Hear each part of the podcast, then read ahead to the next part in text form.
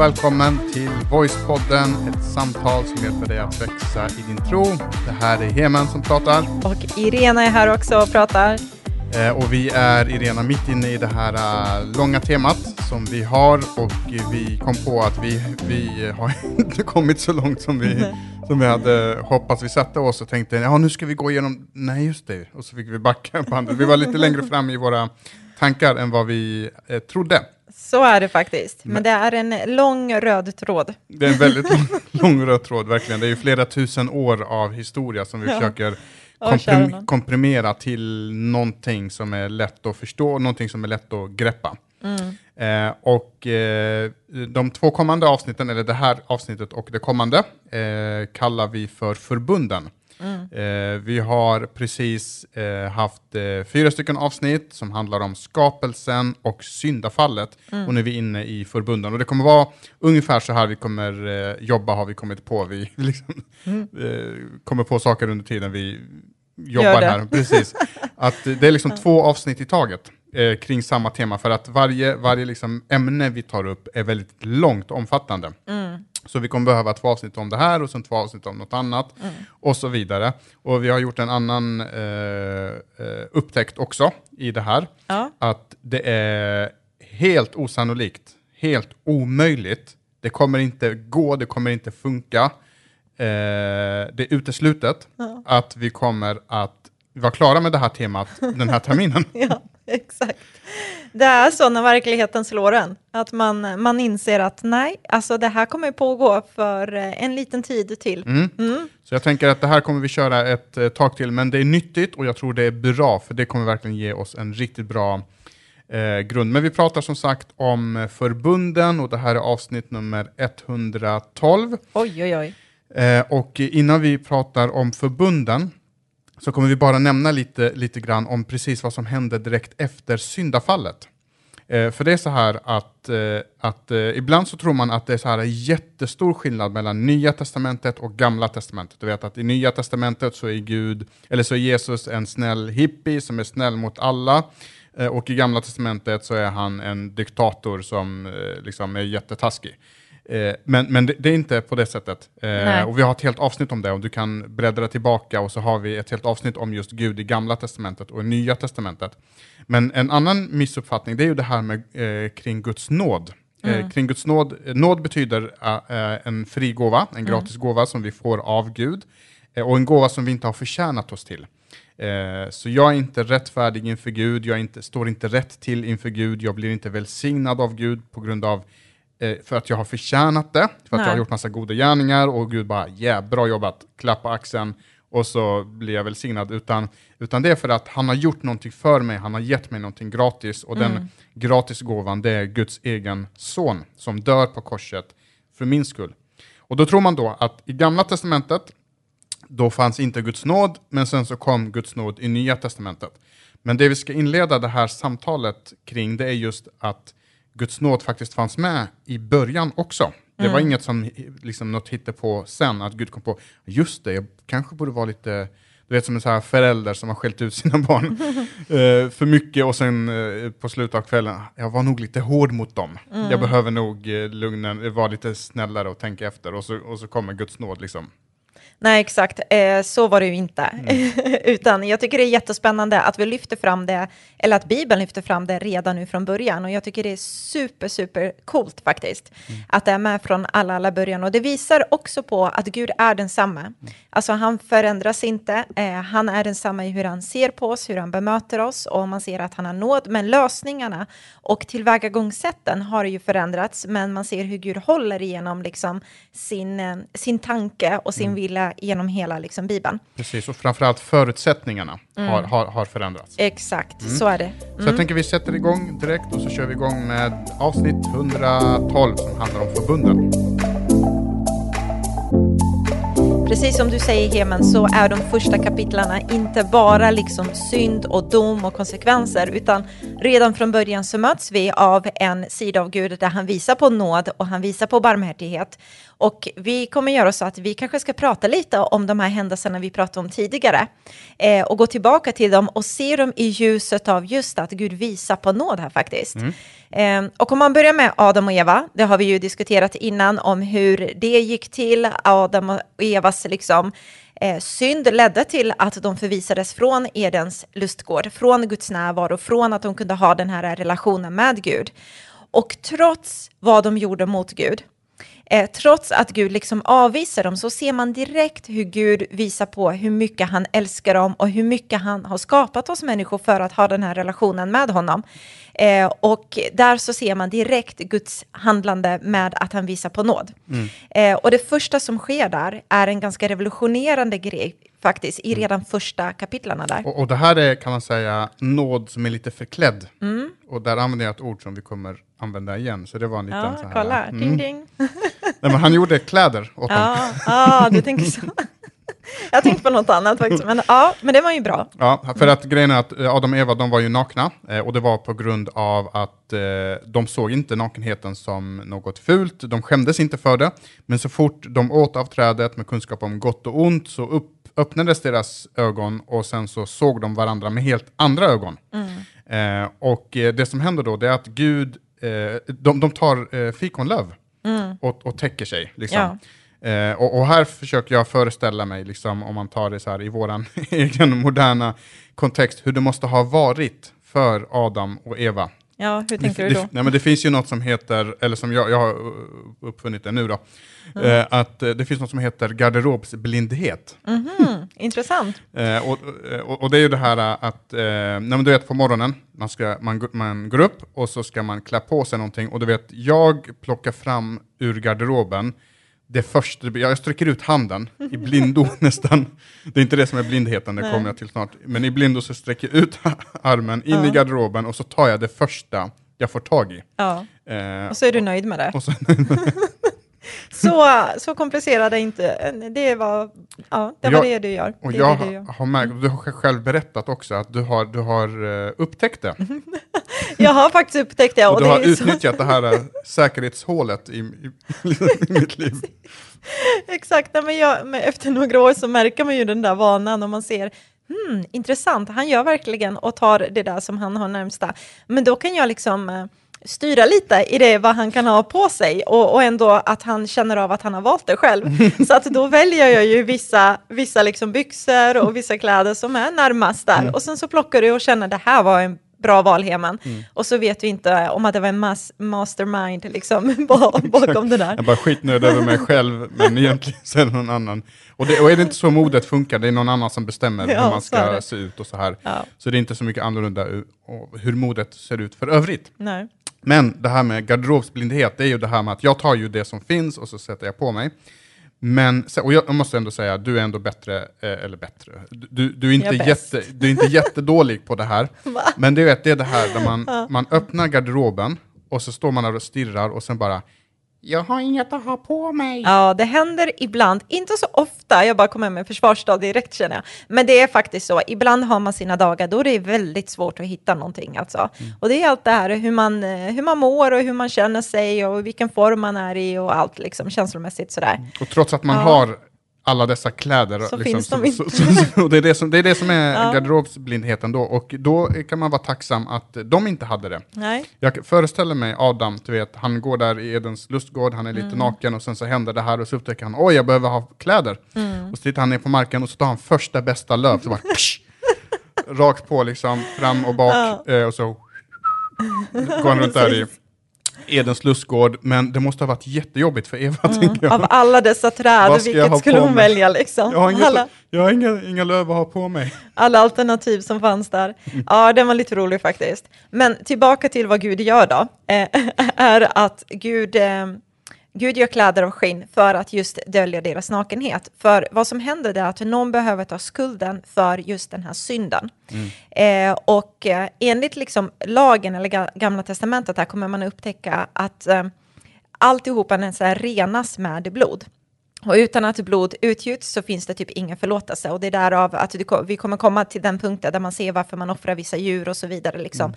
För det och finns... utgjutelse av blod handlar egentligen om död. Så det blir väldigt ja. rått här egentligen, ganska ja. snabbt, att, att eh, eh för syndens straff är döden, säger, står det i Nya eh, mm. Eh, testamentet. Och någon behöver dö, helt mm. enkelt, för att sona för det här eh, straffet. Exakt, så det Gud gör, han tar det här eh, djuret och så offrar han det och så gör han kläder av skinn och klär dem liksom där. Mm. Eh, och redan där visar han på nåd eh, i den handlingen, men också så kan man se att Gud visar på kärlek eh, också i ett löfte som han faktiskt ger till dem när han dömer ormen som vi har pratat om tidigare i första Moseboken kapitel 3 och vers 15.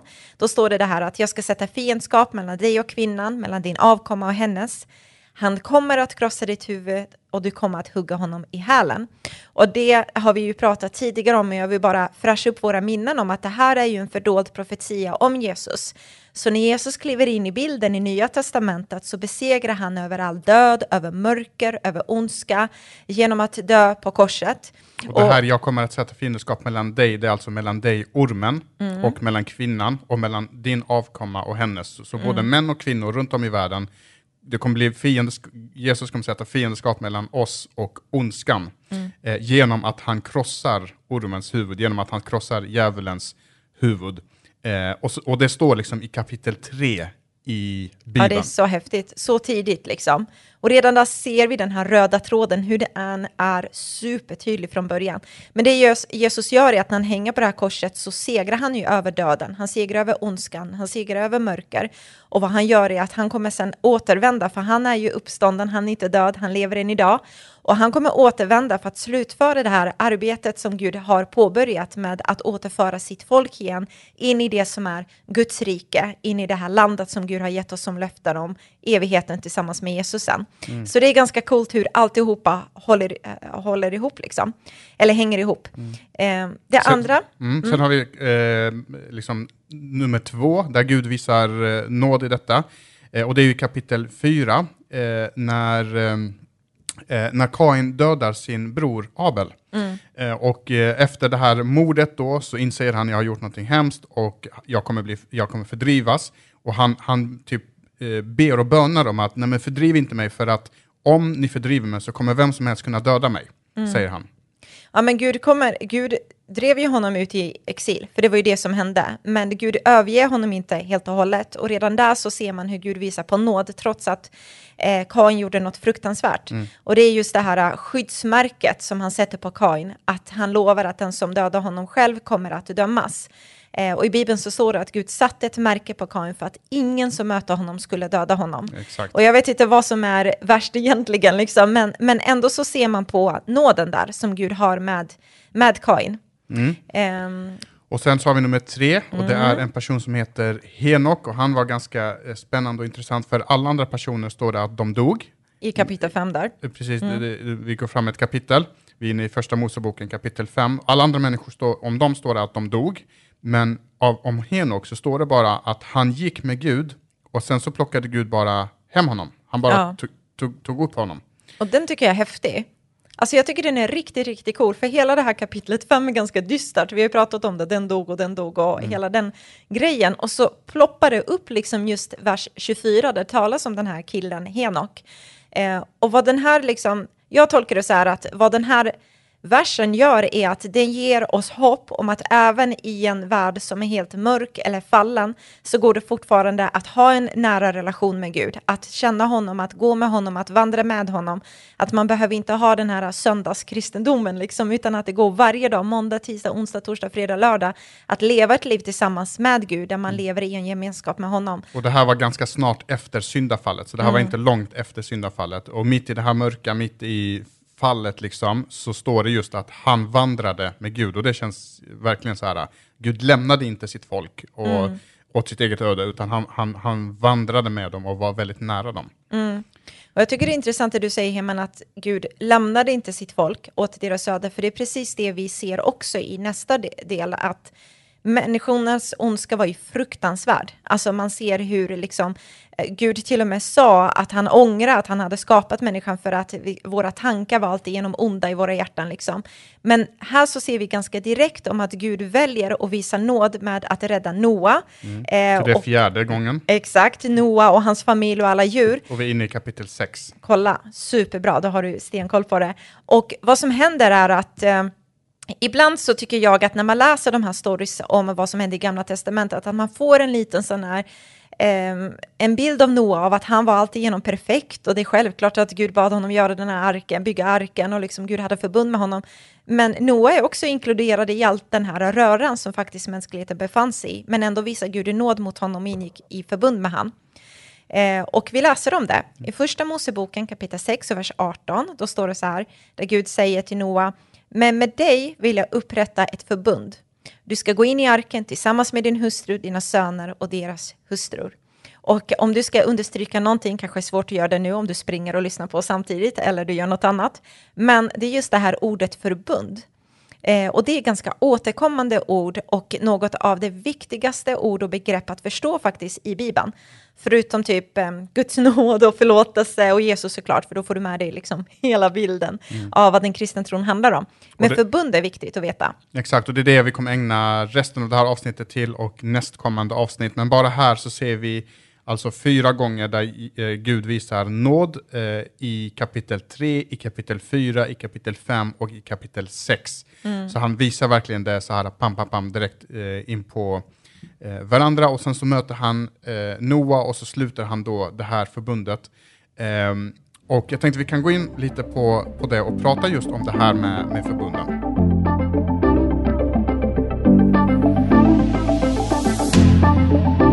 Förbund är ju ett återkommande ord och tittar vi i Bibeln så ser vi att den är uppdelad i två delar, två stora delar. Vi har Gamla Testamentet och sen har vi Nya Testamentet. Men ett annat ord som man också kan använda som är helt korrekt är att du har det gamla förbundet och sen har du det nya förbundet. Och de två är viktigt att få med sig liksom i vad det innebär. Mm. Så ordet förbund förekommer jättemånga gånger i Gamla Testamentet, över 280 gånger och kanske vet exakt siffra och samma sak i Nya Testamentet återkommer det också över 30 gånger. Och vad förbund är, man skulle kunna förenkla det med att säga att det är ett åtagande från båda parter. Och vad Gud gör här i Gamla Testamentet är att han förbinder sig med sitt folk genom att ge bindande löften.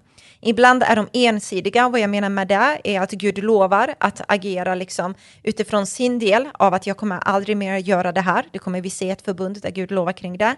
Men oftast är de faktiskt tvåsidiga och villkorliga, det vill säga att Gud säger jag håller min del av förbundet och sen så förväntar han sig att hans folk ska hålla sin del av förbundet och lyssna till honom och följa honom och hålla sig till sin del som sagt. Um, och, och, och det här med liksom, ordet förbund är lite annorlunda. Vi har tidigare pratat i podden om det här med avtal. Eh, och eh, det, det, är ett ord man skulle kunna byta ut det mot avtal, men mm. det finns också nyansskillnader här. Och, eh, om vi tar till exempel eh, ett, ett, ett, annat tillfälle i samhället där man ingår förbund fortfarande idag, man kanske inte använder ordet förbund, mm. men det är till exempel när två personer väljer att gifta sig.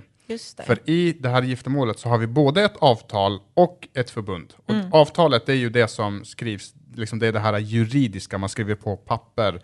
Det finns liksom, vad händer om vi eh, mot förmodan skulle skilja oss och vad händer med barnen och vad händer med ekonomin och våra ägodelar och allt det här. Men sen förbundet, det är ju det som man lovar inför Gud, inför mm. en pastor eller en präst och inför en samlad skara där man säger att jag lovar att vara dig trogen i nöd och lust. Mm. Eh, tills döden skiljer oss åt. Ja, men exakt. Och sen så tänker jag så här, även om det finns en nyans i det så tror inte någon gemene man tänker att nu är jag i ett avtal tillsammans med frugan, mm. eller jag är i avtal med mm. mannen liksom. Mm. Utan man tänker ju att, nej men vi, om man tänker i dessa begrepp så är det väl mer förbund. Liksom, jag är i förbund på grund av att jag har gett mig till dig. Eh, jag har lovat dig en livslång trohet. Jag har lovat dig kanske vissa löften, att jag är med dig i nöd och lust, säger vi, tills döden skiljer oss åt.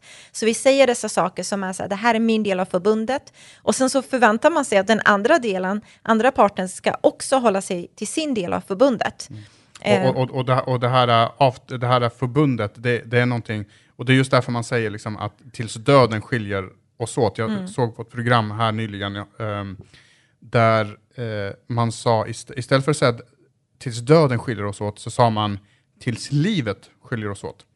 Eh, och det är kanske någon som lyssnar som har gift sig och sagt just eh, de Mm. det är lite orden. nytt? Det är li- lite nytt, och för mig blir det lite konstigt för att tills livet skiljer oss åt, det är typ så här, eh, vi gifter oss, vi är gifta tills jag inte vill längre. Mm. Tills livet händer. Tills livet händer och jag inte vill längre eller orkar Mm. längre eller får för mig någonting, eh, någonting annat. Och, och det är inte så att förbund funkar, det är inte någonting jag kan välja bort. Eh, Mm. och det var det som äktenskapet var från början, det är inget jag kan välja bort. Mm. Sen så händer livet och eh, eh, många liksom drömmar och, och, och saker och längtan som man hade blir inte som, som man har eh, tänkt. Och det, och det är jättevanligt i vårt samhälle, så liksom det, det är inte konstigt i den bemärkelsen. Men när Bibeln pratar om förbund så är det just utifrån det här bibliska begreppet att jag går in i det här helhjärtat och ingenting kan skilja mig från den här personen förutom döden då. Eh, och så som sagt så, så händer livet. Så det är också en, en, en viktig aspekt. Eh, när Gud sluter ett förbund med, med sitt folk så är det inte jag är i förbund med er tills det inte känns bra längre eller tills ni börjar bete er illa eller så här. Utan det här är, nu, nu förbinder jag mig till det här. Ja. Eh, och nu, nu, nu, det här är liksom, Precis, nu, nu, gäller det. Och till exempel symbolen för det här förbundet som vi har i vår moderna tid idag är ju ringarna i ett äktenskap. Att man har de här ringarna, man sätter det på fingrarna och så säger man ju ja men det är du och jag liksom och det är synligt för alla andra men det är ett tydligt tecken. Men tittar man i Bibeln så finns det ju förbundsrelationer eh, också. Eh, lite personliga förbund mellan två personer. Man kan titta på till exempel David och Jonatan i Gamla Testamentet. Jonatans pappa var Saul, alltså kungen Saul, om du har hört talas om det, som ville döda den nya eh, eh upcoming kungen David. Eh, och man kan se där hur liksom Jonathan vet om att, eh, att David är förföljd, men så kommer han dit och så erkänner han honom, jag vet att du ska bli kung över det här. Eh, och det vet egentligen min pappa också innerst inne. Och sen så står det att de slöt förbund inför Herren. Så där så ser man också en annan dimension av förbund. Eh, vi och kan väl läsa den texten som ehm, det gör vi. I, den kan man hitta i Gamla Testamentet i- i Första Samuelsboken kapitel 23 och vers 16 till 18. Då står det så här. Men Jonatan, Sauls son, kom till David i Horesh och styrkte honom i Gud. Bra att ha sådana vänner vill jag bara säga. Han sa till honom, var inte rädd, för min far Sauls hand kommer inte att finna dig.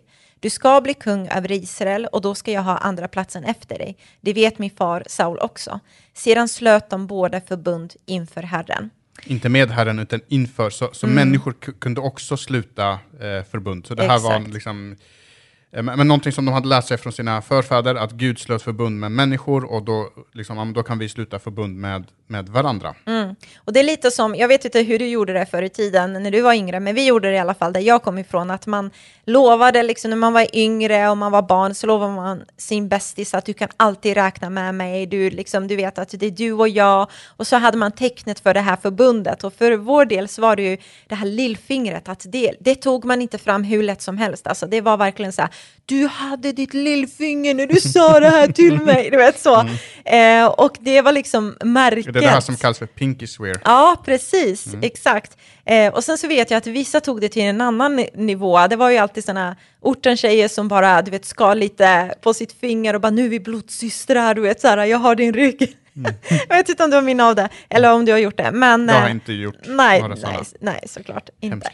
Du har, du har för många spärrar för att kunna göra något sånt. Men i alla fall, jag du var vet ju vad som med... hände med, när, jag, när, det kom, när jag skar mig i fingret Ja, just det. sist. Ingen rolig berättelse. Nej, du har inte gjort så mycket som har med blod att göra faktiskt. Nej. Men eh, i alla fall, så att, så att det finns även där, liksom någonstans inom oss, om att man vet att det här är någonting som håller, liksom, att du har, jag kommer att hålla mitt ord. Yes. Och det är ganska häftigt. Men vi kanske ska stanna här, för nu har vi pratat lite i stora eh, drag över vad förbundet är. Vi, vi har pratat om att det här... Förbunden. Förbunden. Eh, vi har pratat om vad, eh, hur ofta det eh, liksom finns i Bibeln, att det är ett återkommande ord. Och jag tänker att nästa gång vi kanske har ett samtal så pratar vi lite mer ingående om vilka förbund kan man hitta och hur ser de ut och vad är tecknet för alla dessa förbund som Gud slöt med människan. Mm. Så det kommer vi göra i kommande avsnitt, att eh, vi går igenom, eh, vi kommer komma igenom fem olika förbund som Gud slöt med människor.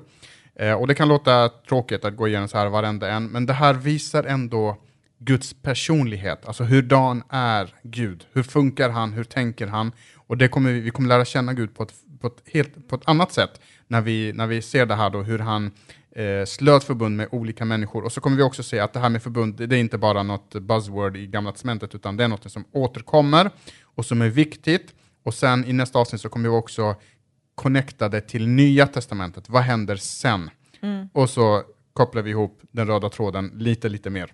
Det gör vi.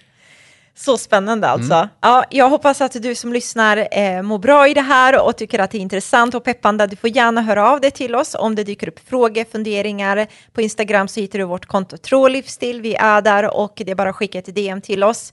Annars så kan du gärna rekommendera någon kompis som du känner som antingen är nyfiken på kristen tro vill få koll på det eller någon som är redan troende och bara så här. Jag har inte riktigt koll på hela bilden av Bibeln. Det här är perfekt tema för det. Så tack för att du lyssnar. Du är fantastisk. Kom ihåg det och Gud älskar dig så ha en fantastisk vecka. Hej då!